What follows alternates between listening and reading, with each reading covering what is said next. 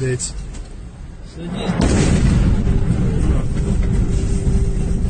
Oggi i missili russi hanno colpito Kiev. L'ultima volta era successo più di tre mesi fa, il 26 giugno. Poi i russi hanno bombardato tutte le città ucraine. da Leopoli all'estremo ovest, vicino al confine con la Polonia, a Khmelnytsky, dove fino a ieri quasi non ti accorgevi di essere in un paese in guerra. A Kryvyi, la città di Zelensky, a Odessa, a Dnipro, il posto teoricamente sicuro che ospita le persone evacuate dal Donbass. Tra le 8 e le 10 di mattina i russi avevano lanciato 75 missili.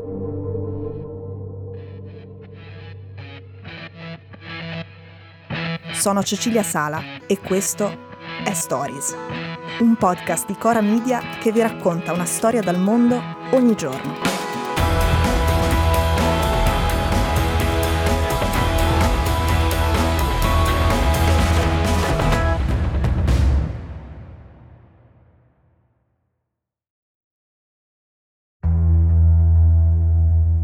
In guerra muoiono anche i civili, in guerra ci sono sempre i cosiddetti, orrenda parola, effetti collaterali. In guerra in teoria bisognerebbe mirare a obiettivi militari. A volte sono concentrazioni di armi, altre volte sono snodi ferroviari, altre depositi di munizioni. In questi casi non si punta delle persone, ma possono morire delle persone.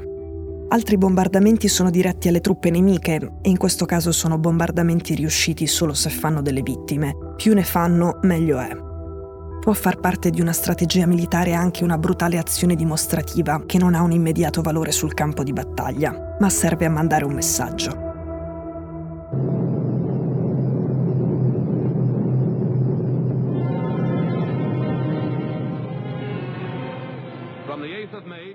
Faccio un esempio storico italiano. A Pantelleria durante la Seconda Guerra Mondiale gli americani prendono tutti gli abitanti panteschi e li portano sulla montagna dell'isola minano l'intero paese e lo fanno saltare in aria mentre i proprietari di quelle case guardano da lontano. Gli americani filmano tutto e il girato diventa un video di propaganda. Vedere esplodere un intero villaggio fa impressione e chi guardava il film non poteva essere certo che i civili fossero stati prima evacuati.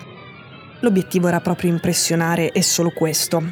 Era l'inizio dell'estate del 1943 Mancava un mese allo sbarco degli alleati in Sicilia e il video di propaganda serviva a preparare il terreno, ad aumentare la probabilità che il nemico si ritirasse. Tenete a mente questa cosa perché è importante e ci torniamo alla fine. I bombardamenti di oggi sono la vendetta russa per un'operazione di sabotaggio, l'esplosione sul ponte di Kerch che collega la Crimea alla Russia.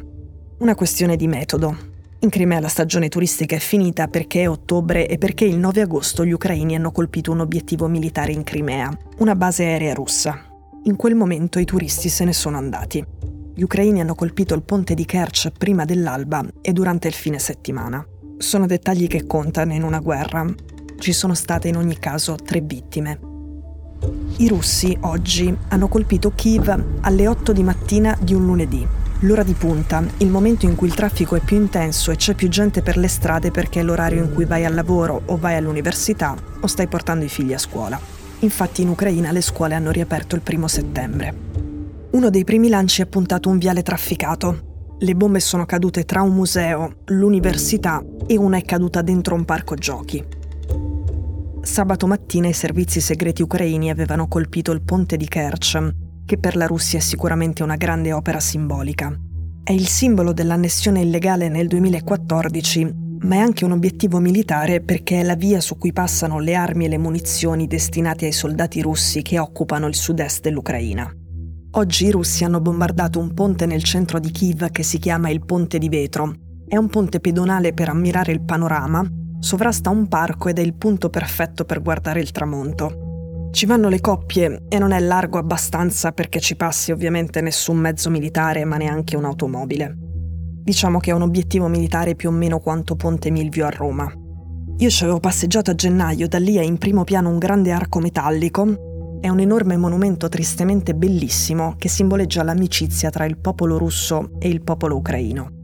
Poi i missili hanno colpito anche varie infrastrutture civili in giro per il paese, per questo mancano per esempio la luce e l'acqua calda in varie zone dell'Ucraina. Ora, due domande. La prima ha una risposta scontata. Quello che ha fatto oggi è utile a Putin dal punto di vista militare? No, anzi è dannoso.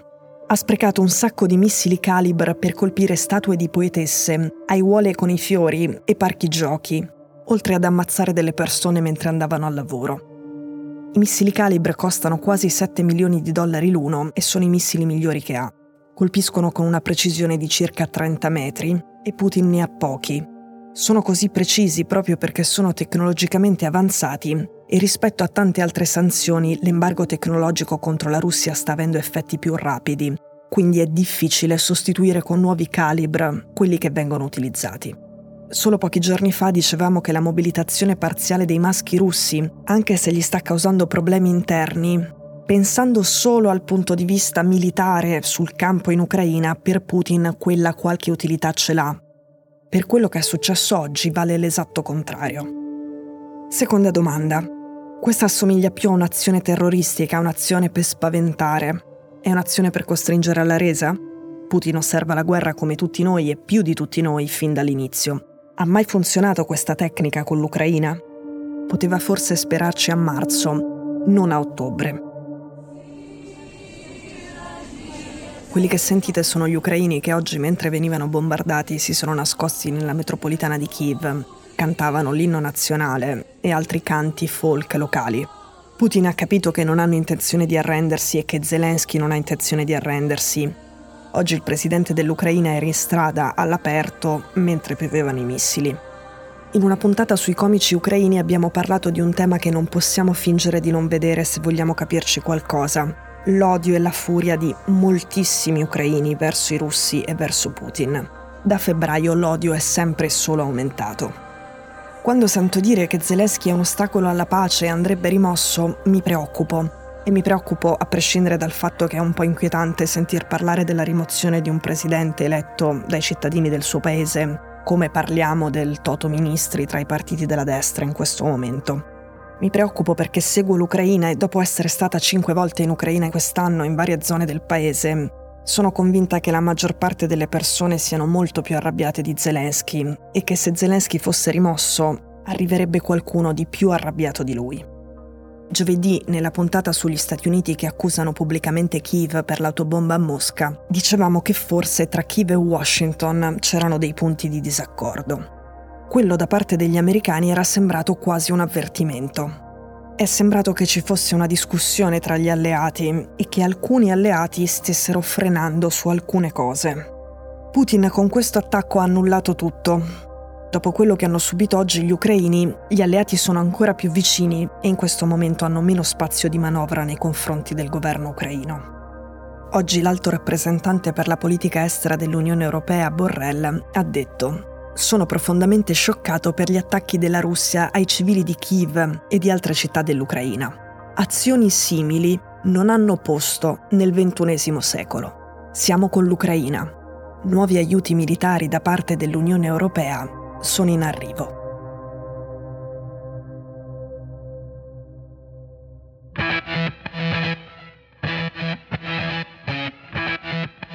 Stories è un podcast di Cecilia Sala prodotto da Cora Media. La cura editoriale di Francesca Milano. In redazione Simone Pieranni. L'advisor è Pablo Trincia. La producer è Monica De Benedictis. La post-produzione e il sound design sono di Cosma Castellucci. La sigla e la supervisione del suono e della musica sono di Luca Micheli.